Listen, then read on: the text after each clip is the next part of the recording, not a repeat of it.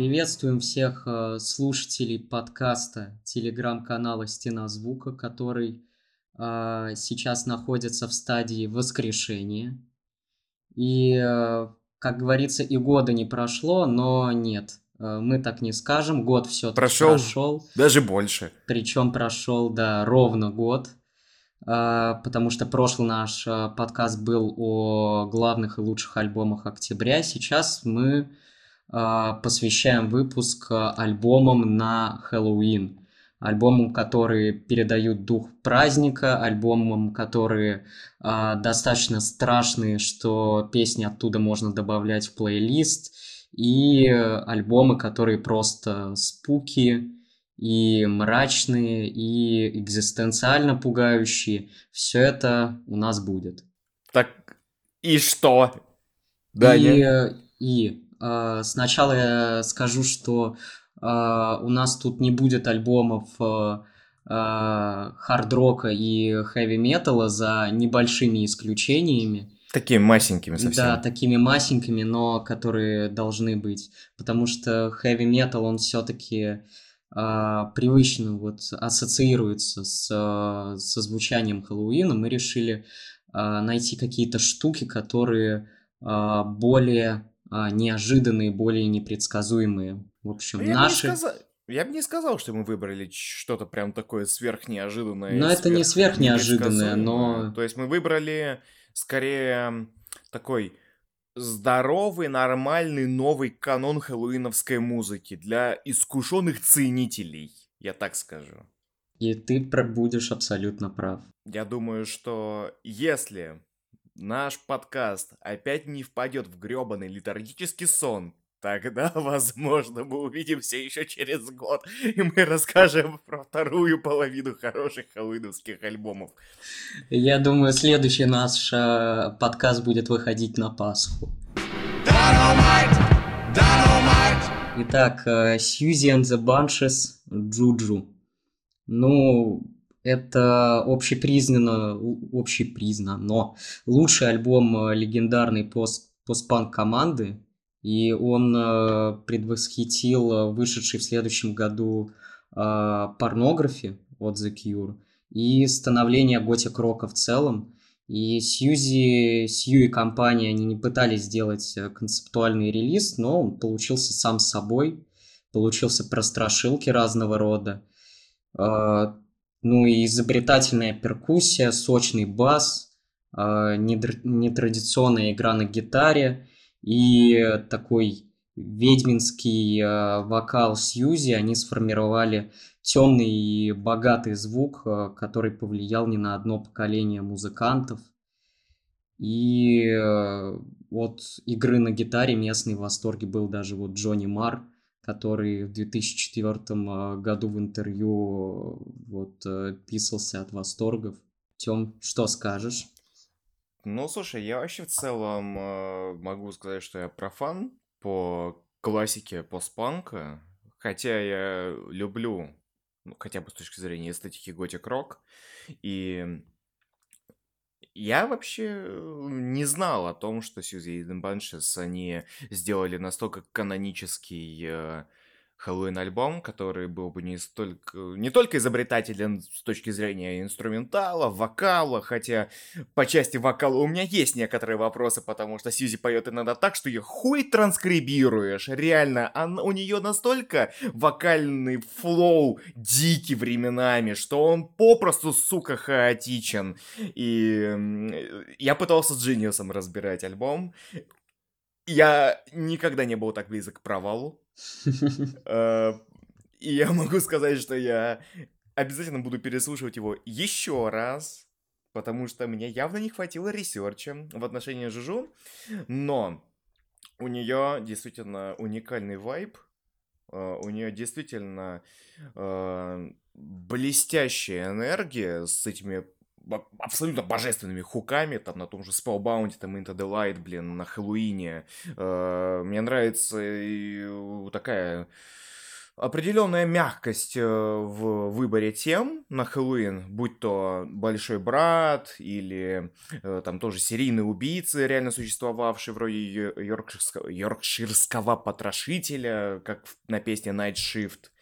То есть мне еще и Клозер очень Вуду Долли нравится. Да, Клозер очень хорошо работает в контексте альбома, хотя отдельно как песня он не настолько... Мне нравится на мощный. Этом треке прогрессия. Мне нравится на этом треке прогрессия с этим двухминутным просто аутро, блин, когда банши буквально вышли на охоту оглушать всех своим криком и воплями. Это было, на самом деле, крайне впечатляюще. И я не могу сказать, что мое первое прям целое впечатление от альбома, оно прям такое, ах, господи, я сражен наповал. Нет, но в целом, блин, за реально такую добрую, хорошую 2/3 альбома, я могу сказать, просто шеф-кис. Красота. Я скажу тоже, да, что 2/3 альбома, есть только две песни, которые мне не то чтобы сильно нравятся, это как раз-таки Night Shift и Head Cut. Остальные это прям ебашилово от начала до конца, особенно начало альбома, которое подряд Spellbound, Into the Light, Arabian Nights. И ты сидишь и понимаешь, что ты действительно столкнулся с какой-то легендарной вещицей, и которая, кстати, очень подходит как альбом для Хэллоуина. Но все равно, я думаю, что вот чувствую в нем какую-то немножечко для меня нераскрытость. Это не минус. Это не минус, это вот нераскрытость, как с точки зрения, что этот альбом для меня все еще является такой под закрытой книгой. Я так взглянул на нее, там немножечко увидел вот эти вот страницы, расписанные кровью, но вот эти вот заклинания там на каком-то древнекондорском я прочитать еще не успел, а очень хочется, чтобы просто после этого все живое нахуй сдохло. А какие у тебя любимые прямо треки с альбома? Вот у меня первые 3 и Sin in My Heart, потому что это прям бэнгер. Вот удивительно или нет, но Sin in My Heart как раз-таки меня в первое прослушивание хер зацепил. Да ладно. Мне нравится там хук, но в целом мне показалось, что он слишком в хаотику уходит. Это вот к слову о том, когда Флоу Сьюзи просто становится буквально неразборчивым в голове. Ты такой, что происходит, как, кого? Ну, может, оно так и надо, но, блин, я его толком не прочувствовал, этот трек. Если любимый, то Arabian Nights, Monitor и, честно, Вуду Долли. И вот Honorable Mention, вот чисто назло тебе, но мне нравится Night Shift, мне нравится атмосфера этого трека, мне нравится и перкуссионный ряд, и нарративный, и, по-моему, это пипец какая классная вещь. Так, следующий это The Cure Pornography, который мы уже упоминали, и связь со Сьюзи тут намного более плотная, чем может показаться. Кьюры вообще в начале 80-х выступали в совместном туре с Сьюзи. На разогреве, да, по-моему? Да, на разогреве. И это, в принципе, радикально повлияло на Кьюров и Роберта Смита, потому что вот имидж Смита даже вот с этими растрепанными волосами, помадой и гримом связывают со стилем Сьюзи Сью, но Кьюровец отрицает это заимствование. Но что точно, да, что точно является вдохновением, это музыка. Потому что когда Роберт Смит играл в качестве гитариста в концертном составе Siouxsie and The Banshees, он, вдохновившись творчеством коллег, понял, что вот не хочет играть такой традиционный постпанк первого альбома Кьюров, и ему хочется чего-то гораздо мрачнее. И вот его сознание уже захватывают эти минорные тональности и мрачные темы, а группу окружает ореол скандальности, потому что музыканты то и дело покидали ее по самым разным причинам. И в итоге в 1982 году Кьюры выпускают «Порнография», самый мрачный свой альбом. Роберт Смит на дне депрессии и наркозависимости. Входя в образ, он вообще иногда плакал на сцене, отказывался исполнять старые песни демонстративно. Во время турне вот он подрался с басистом команды, который после этого инцидента ушел и не разговаривал со Смитом 1,5 года. И музыка на пластинке реально страшная. То есть там тяжелая перкуссия, вот эти жесткие барабаны, жуткий такой искаженный гитарный звук, который в опенере похож на какие-то сирены. Ну,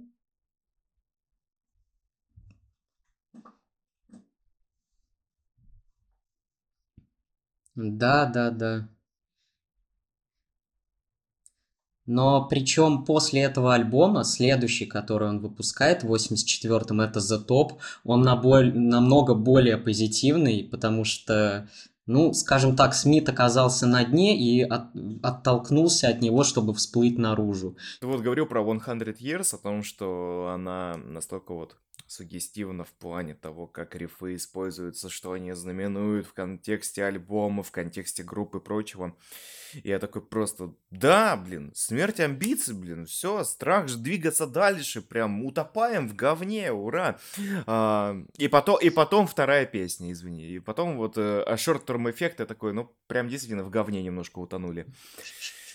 Буквально, потому что худшая песня с альбома. Даже несмотря на то, что там Лолу Толхерст просто своими ударными как бы делает очень хорошо. Ну ты так сказал, утонуть в говне, как будто песня прям плохая. Песня-то... Ну это худшая песня, это вполне худшая себе песня с ничего, но она худшая с альбома, да.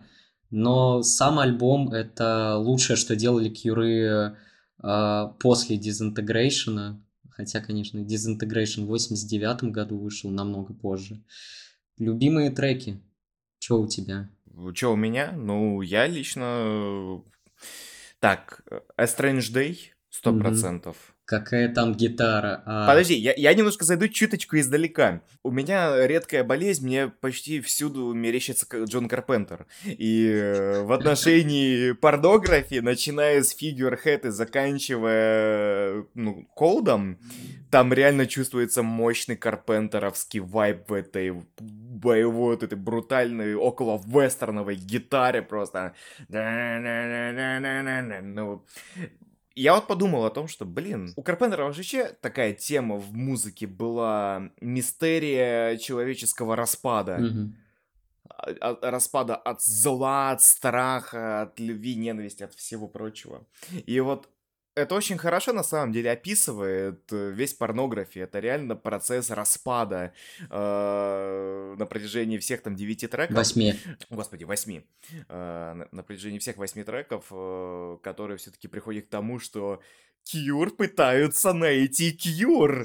Mm-hmm. То есть это проговаривается буквально. За этот альбом вот прям надо любить, надо ценить. Вот любимые треки, если прям так сразу раскидать, то Strange Day, Cold, 100 Years, Figurehead еще да. будет. Ну и Closer тоже. У меня в принципе то же самое. И если даже из этих 5 выделить, то самые-самые это 100 Years и Figurehead, самый трагичный лирикой на всем альбоме, когда в конце угасающим рефреном идет I will never be clean again, и ты понимаешь, о господи, Смит, пожалуйста, заканчивай наркоманить, вылезай из этой ямы. Этот альбом страшный настолько, именно потому что ты понимаешь, что его мрак — это не лирическая маска, а когда Смит поет It doesn't matter if we all die, тогда он в действительности так думал. И слава богу, что труднейший период карьеры британцы пережили, а этот альбом спустя годы стал классикой готик-рока. Че, пацаны, Murder Ballads? Да, Murder Ballads, Nick Cave и плохие семена. Даю слово Тёме. Суть в том, что несмотря вот на то, в каком вообще периоде творчества там находится Кейв, его всегда интересовала темная сторона человека и обратная сторона жизни. И он до этого вообще очень любил упражняться в ужасном. Там Карни, Tender Prey, вот тот же самый с Мерси Ситом, который 10 минут рассказывает о том, как человек срется и сытся на электрическом стуле. Но вот именно в балладах он типа ва-банк решил пойти. Вот и просто он взял кучу традиционных каких-то песен, кучу американского, английского фольклора. Просто он решил вот все фишки взять такой, я, ставлю на красное. И вот что делает конкретно вот этот альбом страшным, ну, в отношении других, так это вот ложное ощущение того, что все, о чем Николай поет, это дела дней минувших. Это вот там страшные басни, которые никогда там не выберутся из гладких строк вот готичного нашего австралийца. Но нихуя, потому что американский фолк-сонг, который лег вот в основу большинства треков альбома, он чувствуется очень приземленным. И вот если в той же оригинальной балладе Генри Ли был там образ пролетевшей над трупом птички, которая в итоге послужила тому, что она стала свидетелем убийства, и кармическое наказание постигло убийцу. У Кева пролетающая птичка обещает ровным счетом нихуя, это просто пролетающая птичка. Чувак умер и умер, по хуям. И вот, хотя финальный кавер на Дилана, ну вот, которым закрывается альбом, собственно, он обещает, что смертью ничего не закончится. Но только вот от такого обещания на душе еще хуже почему-то в контексте всего альбома. Ну, в контексте альбома, да, и в творчестве Кейва тоже, потому что у него, в принципе, главные три темы, три столпа его творчества. Это любовь, Бог и смерть. Murder Ballads, да, тут важен контекст, вот личный контекст Кейва, еще потому что после альбома он начал, после его записи он начал встречаться с Пиджи. Не после, во время. То есть да.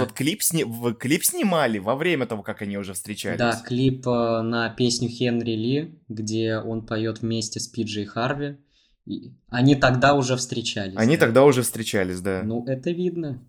Вот что... Ну, можешь, в принципе, свое сейчас отношение касательно альбома сказать, потому что ты вот больше по технической части проходишь, а я по смысловой. Слушай, ну, для меня он никогда не был одним из любимых альбомов Кейва, потому что мне нравится больше... когда он рассказывает какие-то абстрактные истории от все-таки первого лица. В вот этой вот стезе рассказывания историй от лица других персонажей все-таки тут между мной и Кейвом всегда была какая-то дистанция. Но я обожаю просто техничность этого альбома. Мои самые любимые песни — это вот лиричные баллады, как бы баллады о смерти, Генри Ли, Where Wild Roses Grow. Господи, Where the Wild Roses Grow, да. Closer я тоже очень люблю. Но вот остальное, это если ты хочешь, чтобы тебя разъебало, просто такое настроение не всегда происходит, но... Я очень хочу рассказать про самую мякотку того, что на самом деле делает этот альбом великим для меня. Я любил Murder Ballads за форму всегда. Ну, то есть тоже у меня не было там в числе прям самых-самых любимых, но я просто понимал, что да, это очень такой essential альбом для Кейва. Но, блин, вот прослушав его, наконец-то, от корки до корки, прям вот основательно я его подизучав, вот прям прочувствовав эту суку прям по полной, я понял, что у меня дистанции с этим альбомом нет, потому что это вот личный, это театр боли имени Ника Кейва. О том, что он главный фигляр во всем этом, водевиле. Он примеряет на себя образы. Он, по сути, вот, он становится и вампироподобным, каким-то серийным убийцей из Song of Joy, когда он вокально в режиме тихого психопата потом раскрывает свои таланты там под занавес с прогрессирующим этим пианино. В Стагер Ли он вообще просто отправился... вообще в тотальные какие-то дебри сумасшествия, когда он поет песню про блуда-убийцу, превращая вот эту балладу традиционно американскую в ультражестокую гнилуху про мужика, буквально решившего всех выебать этот мир. Или Омелис Бар, который вообще 14, сука, минут того, как человек без собственной воли, ну, просто... Это вообще какая-то около метамодернистская хренотень. Да, заходит хренотень. Человек в бар. Но самое главное, прям самое, блин, пиздатое, охуенно, безумно, роскошно, гениальная хуйня на этом альбоме, которую я никогда не признавал. Это все-таки The Curse of Millhaven, потому что это трактирный шансон с идеальнейшей ритмикой, гениальным сторителлингом и просто самым зажигательным перформансом Кейва на моей памяти вообще. Кейв в этом треке проживает свою лучшую жизнь, распевая про отрезанные головы утопленных детей, и это такое торжество зла, просто я не помню, когда в треке, вот, во-первых, было чувство, этому треку нужен сиквел, дайте, пожалуйста. Потому что, блядь, как будто я посмотрел ебанутый фильм из французского нового экстрима, но при этом с каким-то вот этим Уэса-Крейвенским постмодерновым флером, когда главный злодей настолько харизматичный, и просто он в конце натурально кайфует от того, что лохи, блядь, перевели меня в психичку, чем в тюрьму. Я разгадываю загадки, жру кучу прозака, мне просто заебись, я вообще как синичка, мне просто охуенно. Блин, и это еще под это просто ла-ла-ла-ла. Блин, ну, люблю. Это вообще любовь моя на всю жизнь. Ну, причем я не думал, что от этого альбома может вообще быть страшно, но при переслушивании вчера в ночи меня все-таки проняло вот прям до мурашек, до жути, потому что преступление, убийство, жуть... Просто кровь и говнище, и... Ну, там и... вот разный сорт говна и да, кровища-то, в том-то и дело. Вот так искусно смакует все это вот насилие и как-то упивается, наслаждается им. Наслаждается насилием в человеческом фольклоре. Вот хер там на самом деле. Вот я немножко с тобой тут поспорю, потому что в Стаггер Ли, да, там его привлекает именно абсурдность вот этого насилия, вот это логики человека, который может просто сидеть возле бара и выпустить 4 пули в лоб бармена. Слушай, Никакеева привлекает иррациональность этого насилия. Но нет, не всегда, потому что у него есть, допустим, тот же самый Song of Joy и трек, один из моих любимых треков, который я не назвал, это The Kindness of Strangers, который я не сразу выкупил, если честно, потому что это такая традиционная для Киева пианинная баллада, нежная, с легким таким перкуссионным рядом около, даже чуть-чуть таким эмбиентовым, но он сделал из этого натурально грустную, печальную вещь про... Ну, не выпускайте своих девочек из дома, путешествовать от них. Ну, банально, но добавив в бэк-вокал буквально в качестве инструментала женский плач, который в контексте альбома тебя убивает просто насмерть. Но это чит-код, это больно, это круто, мне понравилось. Я ничего сказать, ничего против не имею. Да, говори. Ну и про Дилана сказать надо, потому что прикол в том, что Дилан это же вообще как бы бог американского фольклора, вообще как бы американских традиционных песен. Один из главных гуманистов американских. Один из американских гуманистов, который на самом деле большую часть вот этих вот оригинальных фолк-песен, которые воспроизведены Кейвом в Murder Ballads, он давным-давно уже исполнил, а Кейв решил в отместку сделать кавер на Дилана. Величие. Просто Кейв и его друзья стараются тебя обнадежить, но это все равно, что попасть в круг поддержки готов-наркоманов, когда у тебя умерли родители и сгорела хата. Ну, это правда.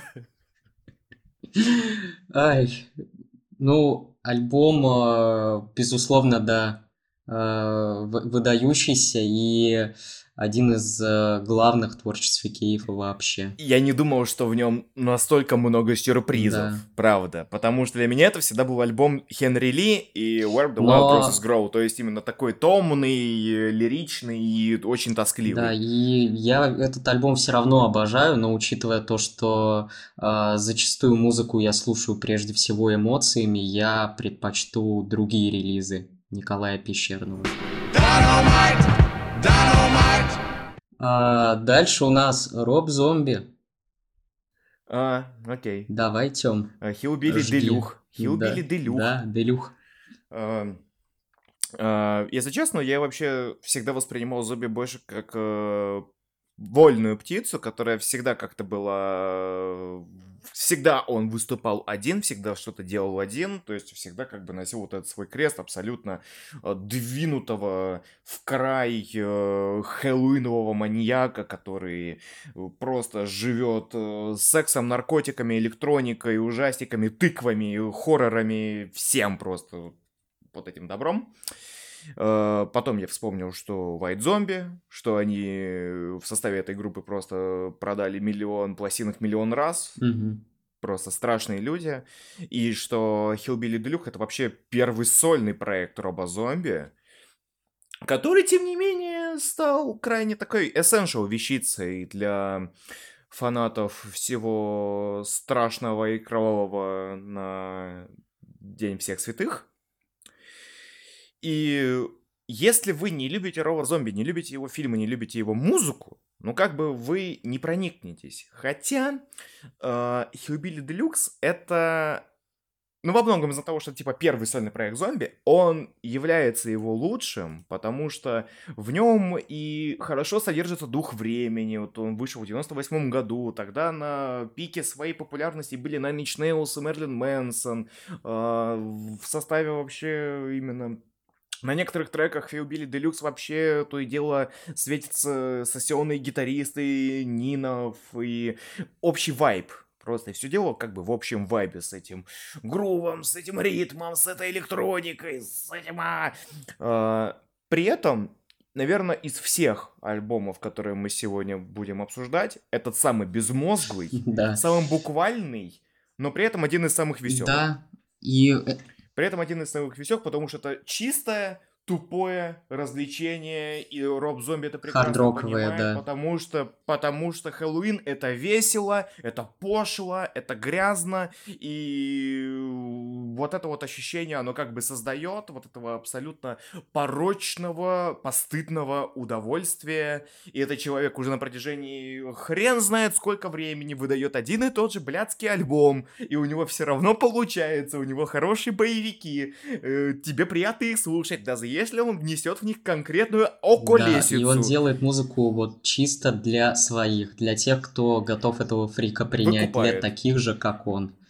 И... Ну, то есть, если бы реально Роб Зомби жил бы в 70-х, как он хотел, ну, вот именно 60-е, 70-е, рассвет Грейнхауса, вот, порно-кинотеатров и прочего, грязных пленок, он делал бы такую же музыку, 100%. Он делал бы все ровно, точно так же. Вестерновые бенгеры. Возможно бы он изобрел, действительно, стал бы первопроходцем в индастриал электронной музыке в жанре рока.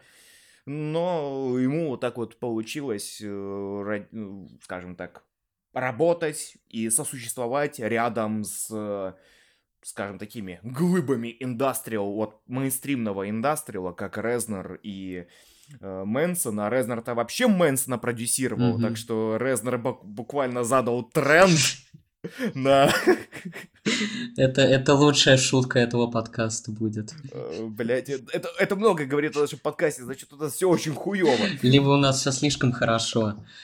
Вот единственное, что меня удивило в этом альбоме Роба Зомби, это что там есть гитарист Нинов, и какие-то элементы его звучания здесь действительно присутствуют. Тут есть какие-то вкрапления электроники, какая-то интересная местами работа с синтезаторами. Так что некоторые треки звучат так, как будто ну, они из саундтрека «Матрицы», один из них ну, реально в саундтреке «Матрицы» был. Драгула. У этой вещицы действительно есть прям такие вечные, как бы, хиты вроде той же Дрэгулы, господи, как она называется, Living Dead Girl, Meet the Creeper, господи, вечно забываю эту здоровенную баллада, Resurrection Joy, его жены шлюхи, я не помню, как она точно называется. Там... Прикол в том, что у зомби всегда название абсолютно... Это паста со многих таких культовых или нишевых жанровых фильмов.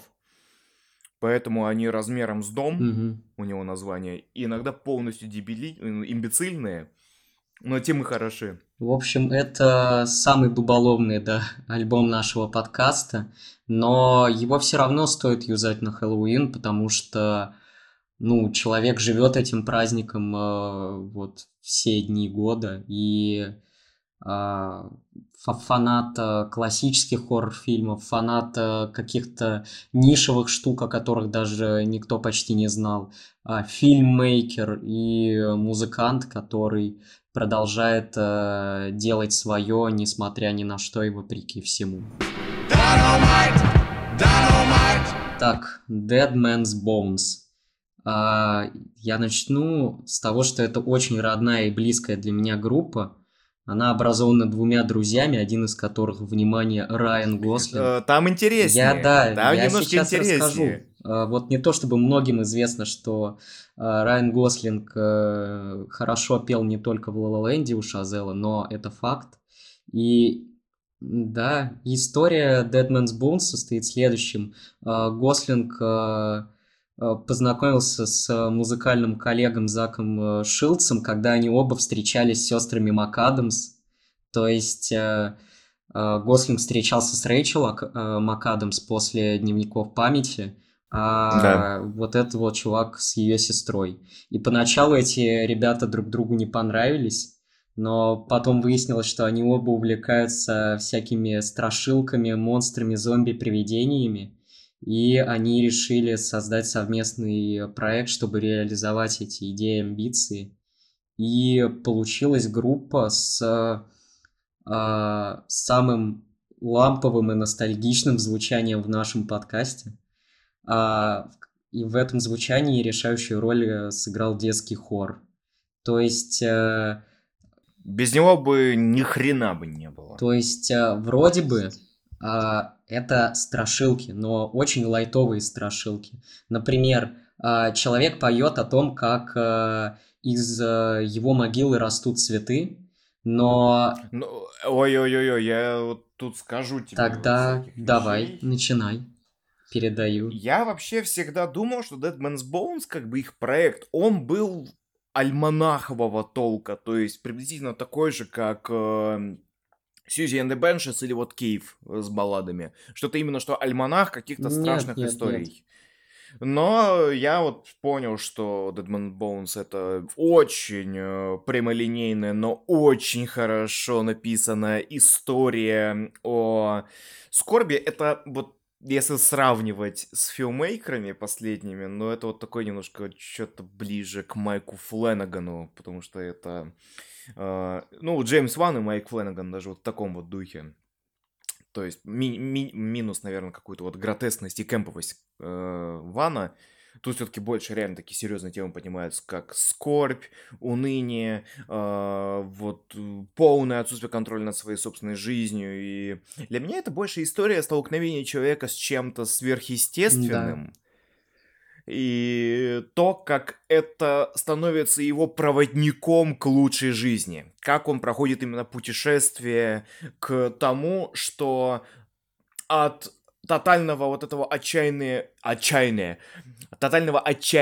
и уныния человек приходит к тому, что... он начинает вспоминать о том, что хорошего вообще у него бывает, да так, что будь он мертвый, из его могилы бы цветы росли. И именно за это вот такой, ты думаешь, какой финал. Да. Такой, ай ты зараза. Ну, ты, в принципе, многое сказал из того, что я хотел сказать. Да, я согласен, и В принципе, самое тяжелое, когда звучит, как звучит альбом, это последние 40 секунд песни Werewolf Heart, где да, там гитара становится просто более тяжелой, да, какие-то барабаны, которые прям в ритм гитары играют. Но в остальном... Не говоря уже про собачий вой. Да. А самое грустное, это вроде в Dead Man's Bones, в титульной песне, есть кусок с женским плачем. И то есть ты слушаешь эти как бы поэтично грустные все-таки песни о скорби, где и о страхе, там, о тревоге, но все-таки где есть какой-то свет. И внезапно в Dead Man's Bones начинается... женский плач, и ты такой: у фильма, оказывается, другой возрастной рейтинг вообще. Для меня неожиданно самой такой прямо мощной эмоциональной точкой, при том, что в Dead Man's Bones очень много эмоциональных треков, которые мне прямо... Там все они очень приятно, эмоциональные. Хорошо. То есть мне очень нравится My Body is Zombie for You. Да. С этим абсолютно лучшее использование детского хоррора. Хотя... Papa Power тоже. Да. Lose Your Soul. Но все-таки... Да, вот Lose Your Soul я даже хотел сказать.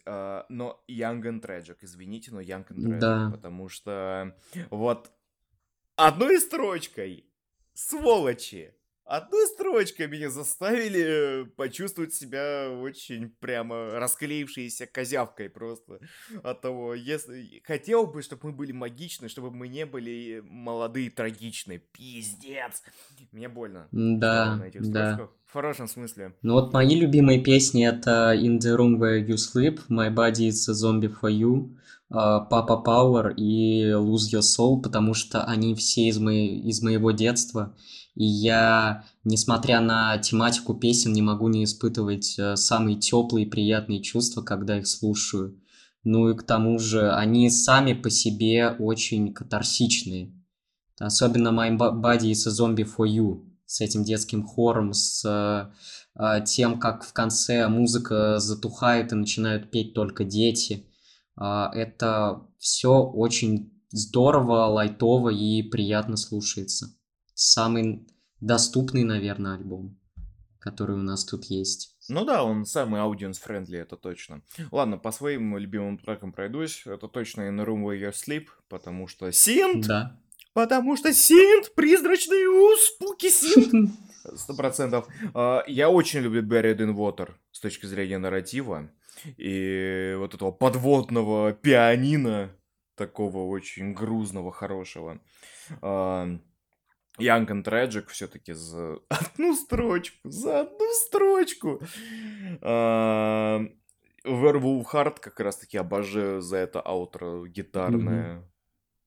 Там клаймакс экшн-сцена должна была происходить, просто погоня, я уверен. Ну и Flowers Grow Out My Grave, потому что... Отличный клоузер, да. Буквально распирает тебя от эмоций на этой вещице. Dynamite! О, да. О, сука, да. Swans. О, нет. Swans. The Seer. Ну что ж, в общем, приготовьтесь к пост-рок, арт-року, экспериментальному року, нойз-року, дроуну, и чтобы песни еще по полчаса шли. И... Значит, многие называют вообще Swans последних лет дрочевом музыкальных инструментов и некоторых... И вообще достаточно претенциозными. Ну и что? Но просто нет альбомов, вот настолько погружающих в транс и ввергающих в такое мучительное отчаяние, как их репетативные, жестокие такие работы. И Swans, у них был... Они распались в 96-м году после записи Soundtrack for the Blind. И в начале 10-х они снова собрались. Если вот прошлый альбом Swans 10-го года как раз называли чем-то средним между поздними работами, группами и сольным неофолк проектом Майкла Джиры, то вот вторая после реформации команды пластинка, она прям определила все ее дальнейшее звучание. Тут 2 часа апокалиптичных, очень длинных песен. Джира сам их называет кульминацией всей музыки, которую делал. И Swans, они, как никто другой, они вот взывают к этой человеческой первобытности, оперируя противоположностями. То есть мир Майкла Джиры, он такой оглушающий черно-белый. Это мир грома и молнии, огня и глины, глупцов и пророков, рабов и королей. И все находятся в непримиримом конфликте друг с другом. Все должны уничтожать друг друга и возрождаться, чтобы продолжать. То есть это бесконечный цикл. И это вот эта мысль вот этого жизни как цикла создания и разрушения, она чувствуется в песне Song for a Various этого альбома, которая 4 минуты идет. Небольшая баллада с нежным голосом вот Karen O из Yeah Yeah Yeahs группы культовой. И там она заканчивается тем, что она поет, что вот use your soul and your voice to destroy and begin again. Вот это and begin again она произносит, когда музыка затухает. В принципе, весь этот альбом про это. И он действительно спуки, он действительно вселяет ужас, особенно вот этот вот получасовой трек The Seer, где Джира в какой-то момент начинает, ну то есть он называется буквально «Провидец», и там Джира в какой-то момент начинает глаголить, что... Я в своей жизни, блядь, настолько преисполнился, что хватило бы еще на миллион-миллиард таких же планет. I see it all. То есть он видел все, он действительно преисполнился. И вот даже оформление альбома заслуживает отдельного упоминания, потому что на вот его издании виниловом, там обложка у этого альбома, это вот какой-то монстр, который похож то ли на собаку, то ли на гремлина. Больше на собаку, на такого терьерчика. Да, это мутировавший терьер, скажем так. И с обратной стороны винилового издания этого альбома ты видишь просто пушистую жопу этого зверька.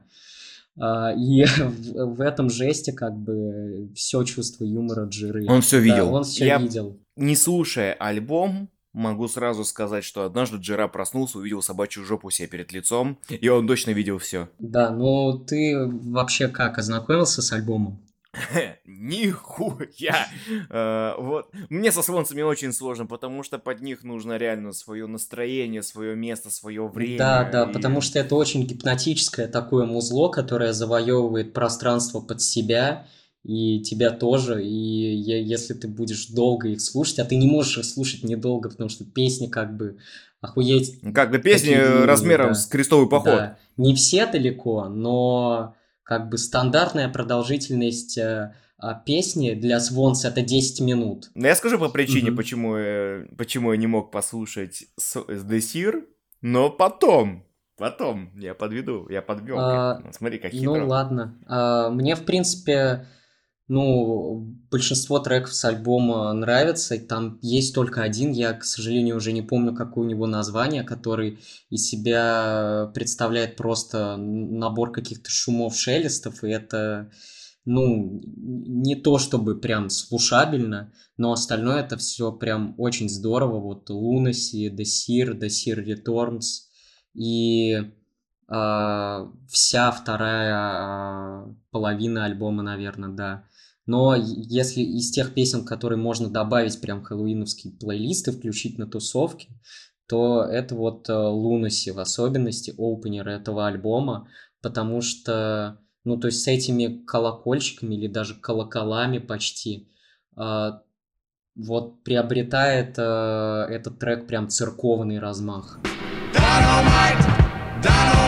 Ох, блядь. Итак, Ух, блядь! Да. Ух, блядь! О, да. Ух, блядь! Жизнь готовила нас именно к этому моменту. Daughters, You Won't Get What You Want. Я хочу выстрелить сразу одной маленькой ремарочкой.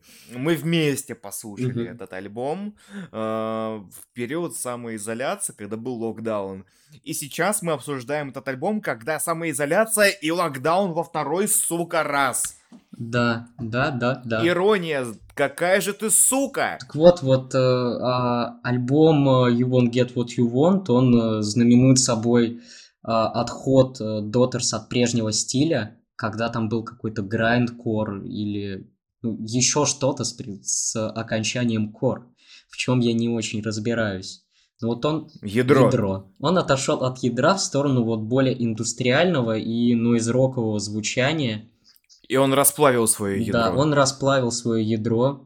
Это тут нестандартные ритмы очень, которые пронизывают такое бурлящее инфернальное звучание с кучей дисторшена. Уникальнейший фронтмен вот Алекс Маршалл.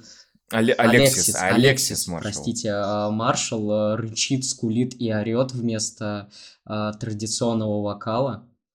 И получился бескомпромиссный, но вместе с тем вполне, я бы сказал, доступный альбом, который... Ну, а тут я немножко чуть не подавился. Ну, я скажу, доступный. Что доступный, потому что я его впервые послушал тогда, когда у меня вообще стоял блок на тяжелую музыку. Так что... Я скажу так, у него несколько другая доступность. Он... недружелюбен. Он недружелюбен, но его эмоциональный спектр прочувствует любой человек. Да. Вот так, вот, наверное, ну, он говорил, что когда на тебя орут, ты это чувствуешь. Этот альбом на тебя буквально орет. Ну, то есть, я скажу так, да, что на музыкальном уровне он тоже все-таки доступен, если ты...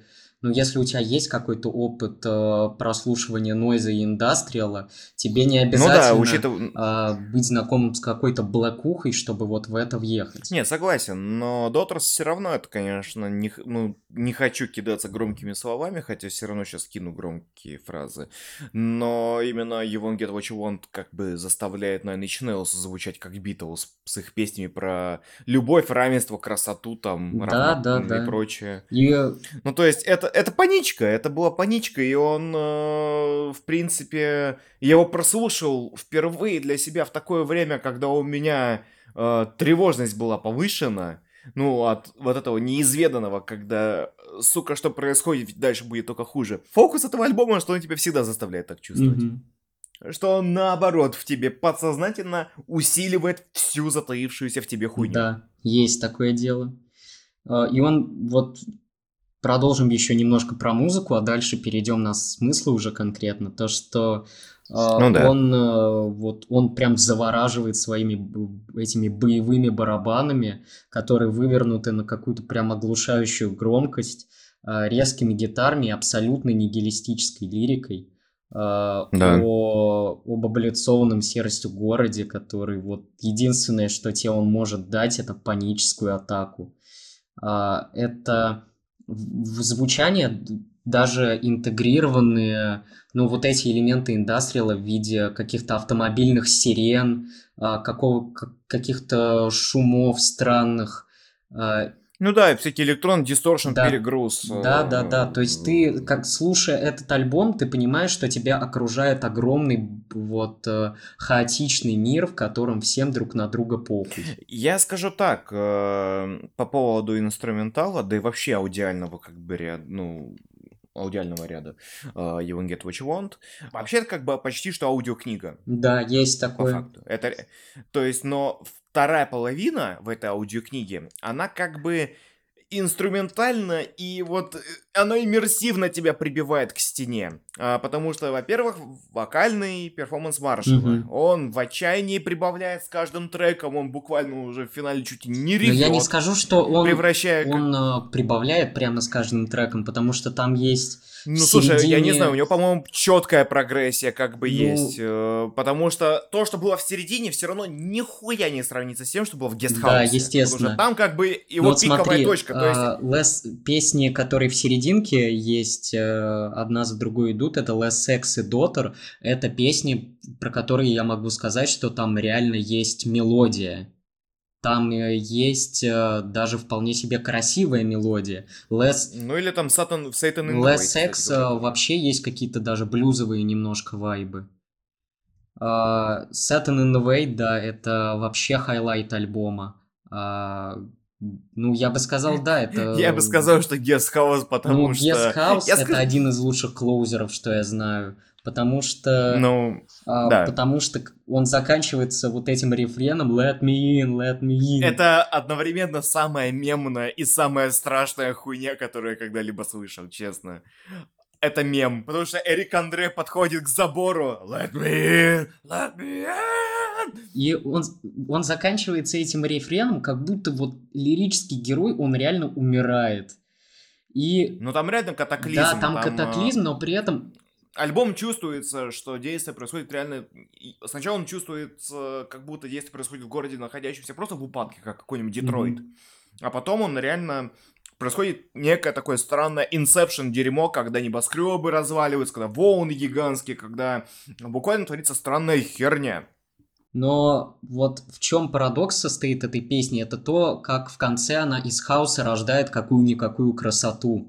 Когда вот этот вот жуткий гитарный шум, когда вот вокал Let Me In заканчивается, как этот гитарный шум постепенно превращается в реально красивейший звук, который имитирует диссонанс струнных инструментов. Я вообще считаю, что... Но там... это апокалиптично красиво, ну, там, то есть, знаешь, типа, герой того, разрушился. Апофеоз того, что вообще ни хрена не осталось, все просто смыто гигантским цунами, да. И такой, да. О, спокойно, покойно, нихуя никого, замечательно, жить можно. А умереть нужно, жить можно, а умереть возможно, нужно. Возможно, даже в конце происходит такое явление, которое... Как же его там называют? Эсхатологический восторг. Это когда вот смотришь на ядерный гриб, и ты улыбаешься, потому что ты столько времени ждал катастрофы, и теперь понимаешь, что она неотвратима. У меня любимые песни с альбома — это как раз Satan in the Wait, Guest House, Less Sex и Daughter. The Lord Song еще мне очень нравится. Я с тобой соглашусь. У меня прям... Таких прям мега-мега явных таких дивергентных фаворитов у меня нету, поэтому я с тобой соглашусь в данном случае. Сука, да, блять, ура, нахуй, дождал, блядь. Это, да, Тёма на протяжении часа ждал, чтобы поговорить о них. Итак, клиппинг. Причина, по которой я нормально Swans не послушал, нормально не расслушал Siouxsie and The Banshees, блядь, нихуя не подготовился, блядь. Причина, по которой Тёма тратит деньги с зарплаты регулярно. Да даже денег вообще нет, я их накажу, чтобы покупать пластинки, клиппинг, блядь. В общем, альбомы 19 и 20 года. There Existed an Addition to Blood и Visions of Being Burned. Да. Это третий и четвертый их студийные альбомы. Вообще, кто такие клиппинг? Клиппинг — это состав из трех молодцев. Давида Диггса, который больше сейчас для многих известен как актер, который играл в мюзикле «Гамильтон», играет сейчас в сериальной адаптации «Сноупирсера» главную роль. И в составе группы два продюсера, они же композиторы, Джонатан Уильям Хадсон и Джонатан Снайпс, которые... занимаются тем, что пишут музыку для всяких таких нишевых документальных фильмов, иногда плохих, иногда не очень плохих. Ну или хорроров тоже. Мужики талантливые такие, Резнер и Росс по скидке, если можно их так назвать. Хотя не менее талантливые, как по мне так. Но вот то, насколько у чуваков мощный музыкальный бэкграунд, это чувствуется по видео Амиба, это где разные музыканты ходят по одному из самых крупных винил-маркетов в Америке и выбирают пластинки. И там...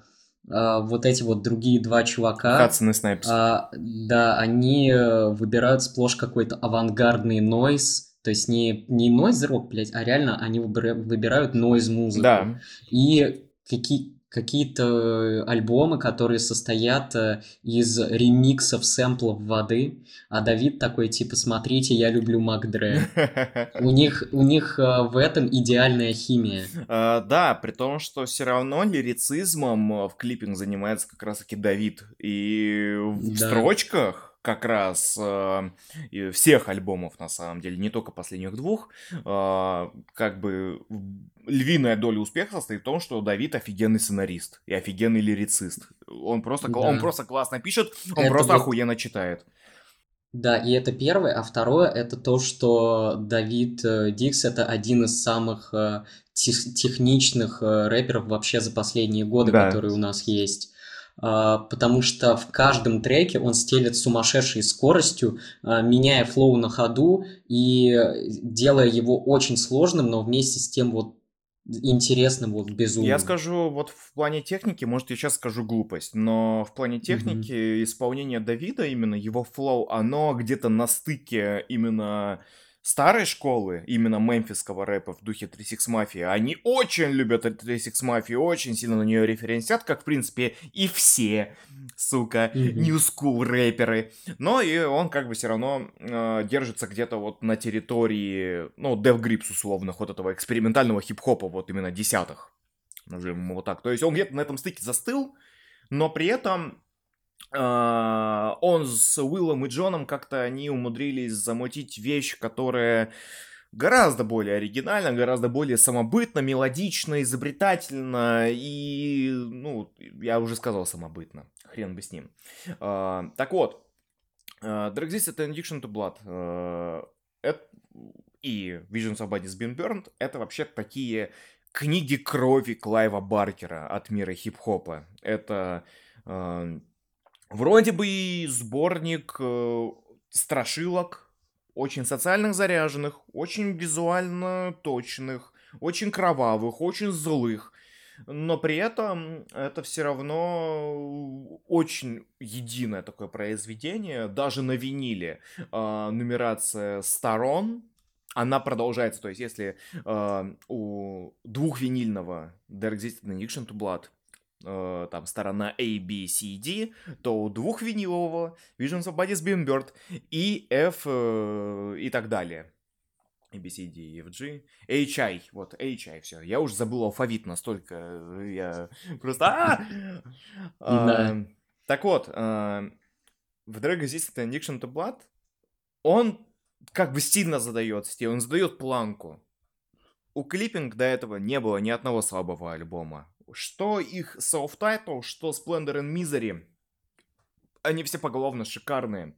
Они сразу заявили о том, кто эти ребята, что они делают, что они любят. Они любят соло, они любят, то есть new soul, они любят джаз, они любят индастриал, они любят нойз, они любят old school, мемфисский рэп.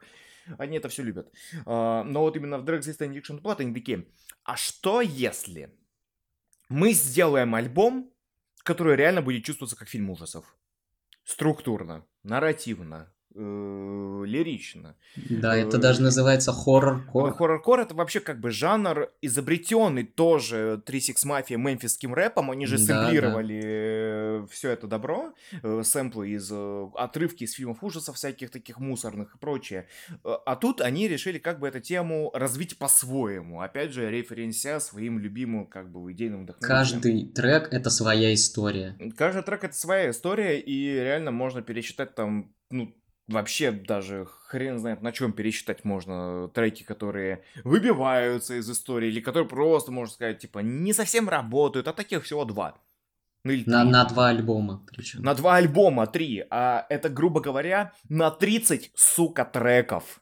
На 30 треков всего 3 более-менее неудачных трека. Не, вот просто приведи примеры самых жестких историй, которые они рассказывают в своих треках. Ну, Nothing Safe, то есть это, в принципе, всех историй касается, оно выбирает перспективу либо жертвы, либо убийцы. И из-за этого одинаково как бы страшно. Если Nothing is Safe, это вроде ты чувствуешь сначала, что это песня а-ля Хэллоуин, как ты сидишь дома с друзьями, никого не трогаешь, а потом внезапно из леса выскакивает ебака и тебя просто угандошивает, потому что ничего в этом мире не безопасно. А оказывается, что это история про группу бандосов темнокожих, которые варят мед и...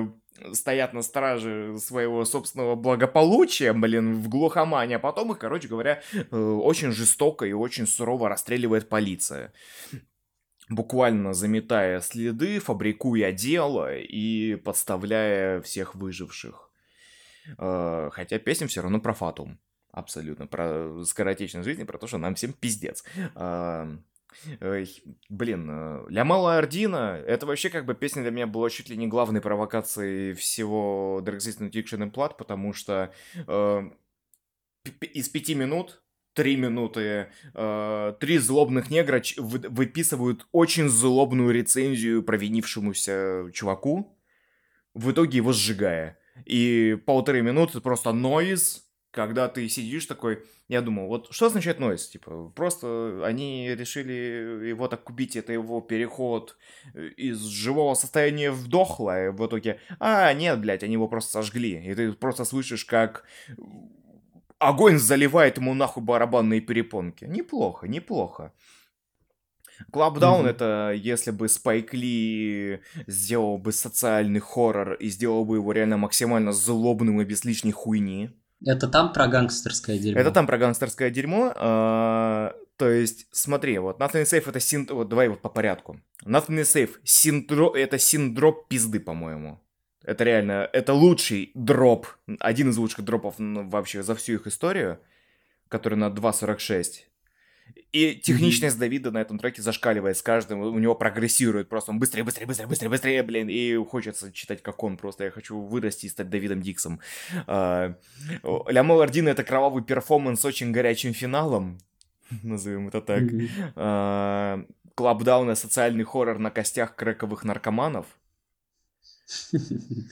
Какие смачные описания. «The Show» — это песня, способная заставить почувствовать себя расчлененным. Потому что это буквально снаф в аудиоформе. Потом All in Your Head, это как бы песня про массовый контроль сознания через религию. Ну, там тоже про Demon Possessions всякое такое, но тут аутро с демоническим госпелом, а такое не снилось даже Канье в самых страшных его снах. Blood of the Fang — это лучший сэмпл, наверное, на весь There Existed an Addition to Blood. Как раз таки There Existed an Addition to Blood. Хочется составить петицию, чтобы это добро добавляли вообще во все хорошие фильмы про вампиров. Ну, а теперь можно уже постепенно переходить к Visions of Bodies Being Burned, потому что... Да, и он... Это Терминатор 2, ну, прям... Это Терминатор 2. Это Терминатор 2. Я бы не сказал, что это прям Терминатор 2, потому что... Не. Да. Это апгрейд в ту же сторону, но существенный. Потому что этот альбом, в котором клиппинг стали куда более разнообразными, абстрактными и изобретательными. И да, намного более музыкальными, что самое важное. Потому что в отличие от первого альбома, где все-таки я вслушивался больше в истории и больше как бы считывал за техничность Давида, то Visions of Bodies Being Burned я могу реально сказать, что на некоторых треках происходит прям музыка с большой буквы. Например, в концовке Pain Every Day, которую ты мне показал, где какой-то глич IDM Production на джазе. Где вот это на джазе, да, который fuck it, I'll go jazz. И который постепенно уходит в вот эти диссонирующие струнные. И, блин, даже Say My Name, там тоже есть Say музыка. Say the name. Да. Ну да. Ладно, вот по поводу Visions of Bodies Being Burned Я согласен с тем, что... Я так скажу.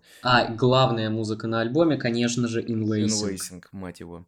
Это лучший трек с альбома. Просто я уже всех заебал историями о том, что после прослушивания в прошлом году «Горящих видений», ну, назовем их так, русифицируем, Дикс и клиппинг, они стали вообще самыми любимыми моими созданиями вообще, где бы то ни было.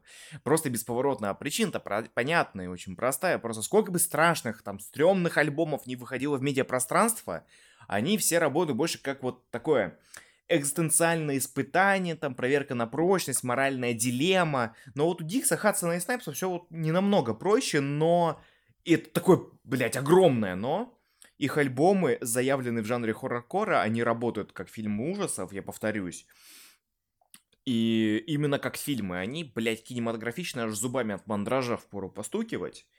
И даже если бы мировой кинематограф не был бы вот способен выдать ни одного толкового хоррора за 20-й год, я бы не расстроился, потому что у нас были бы «Горящие видения», под которые впитали в себя буквально лучшие от лучших представителей жанра за... Да хуй знает даже за сколько лет, потому что Давид вообще всему жанру как бы этой дилогией признался в любви. Тут нужен вообще, я не знаю, тут неймдроп даже не нужен, потому что он просто длинный будет. От Клайва Баркера до Уэса Крейвена до Тоба Хупера, блядь, вообще Карпентер все. Так, а вот на этом альбоме тогда тоже можешь пройтись по трекам и назвать, какие там истории. Не, пройдусь. Просто смотри... Он начинается буквально, вот я не зря сравнивал с «Книгой крови» Клайва Баркера, потому что альбом начинается с «Say the Name», который референсит «Кэндимену» Клайва Баркера. Mm-hmm. И самое забавное, что в треке про «Кэндимена», у которого вместо руки здоровенный крюк, самый лучший хук нахуй на всю дилогию. На таких крюках грех не повисеть. Честно. Этот трек насаживает тебя на мясной крюк. Это заебись, это просто сука. Ну, впрочем, шутки про эти хук — это лучшее, что вообще есть в наших подкастах, потому что в прошлом было про то, что у Питера Хука мощный хук. Не, ну тут как бы само напрашивается. Я думаю, сам Давид нахуй это знал, что для Кэндимена нужен пиздатый хук. Потому что он даже говорит, блядь, в Say the Name, что это будет настоящий просто, блядь, настоящий пимп-слэп. То есть это будет такая пощечина сутенерская. Настолько вот хуем по щеке, буквально. И это чувствуется, это на самом деле чувствуется. Вот Visions of Bodies Being Burned, как бы там название очень говорящее, что это реально больше альбом о жертвах социальной несправедливости.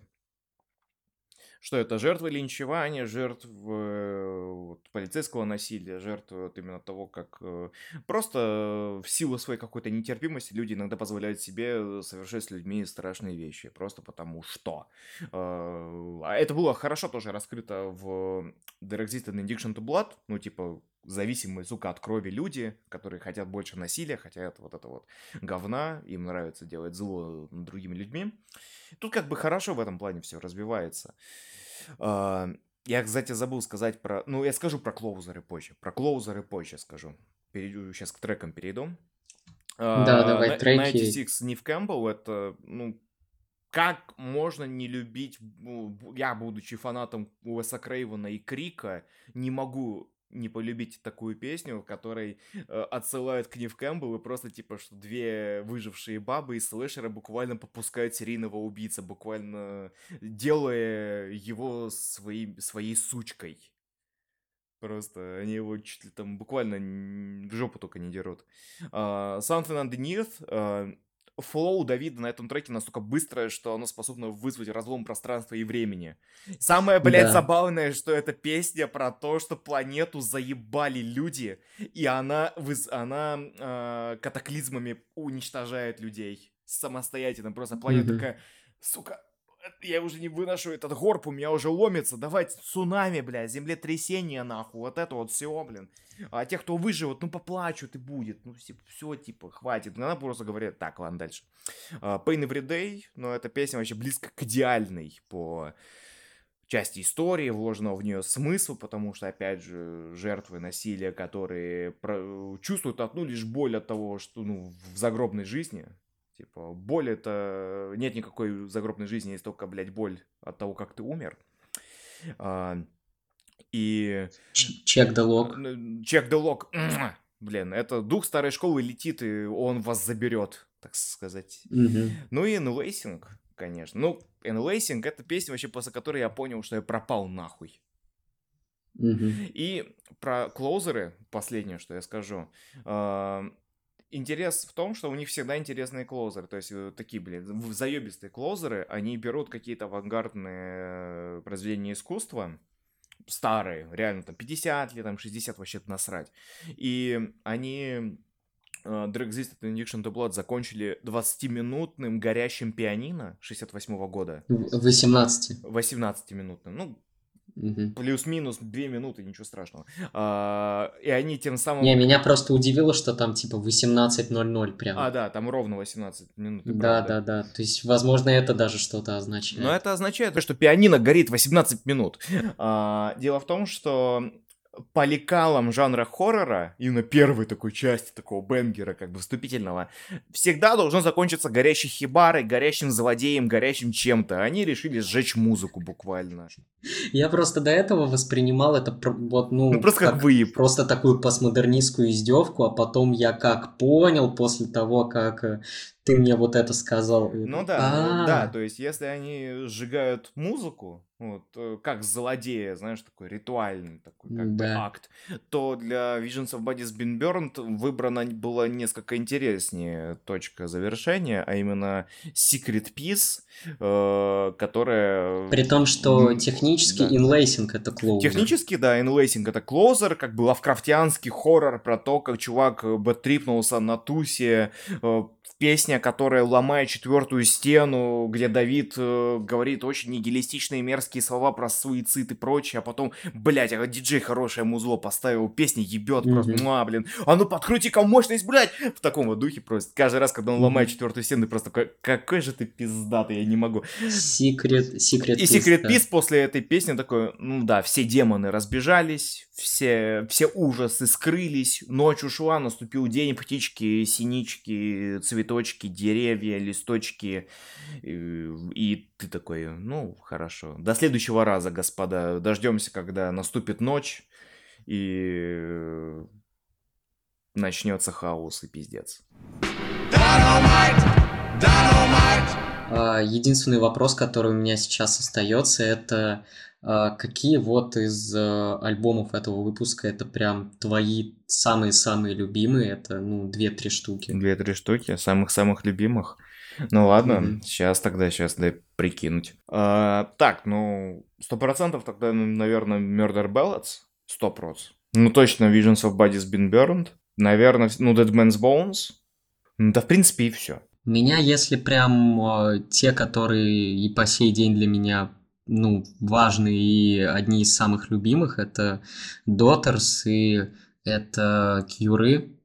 Swans, The Seer я тоже очень люблю, но это все-таки не самый мой любимый альбом Swans. Следующий To Be Kind будет получше. Dead Man's Bones, это музыка моего детства. Ника Кейва я обожаю. Clipping я наконец-то начинаю любить. Сьюзи тоже. Тогда что ж, желаем слушателям нашего замечательного подкаста, чтобы их пробило насквозь на грядущем Хэллоуине, и чтобы... Насадило на хук. Их насадило на хук, на крюк, и чтобы они провели этот праздник в охуительном образе и под охуительную музыку. Да, и мы обещаем, что мы сделаем то же самое. Обещаем, что мы сделаем то же самое, и если этот подкаст... помог найти что-нибудь новенькое, что-нибудь страшное, что можно использовать в хэллоуиновском плейлисте, значит, мы сделали свое дело.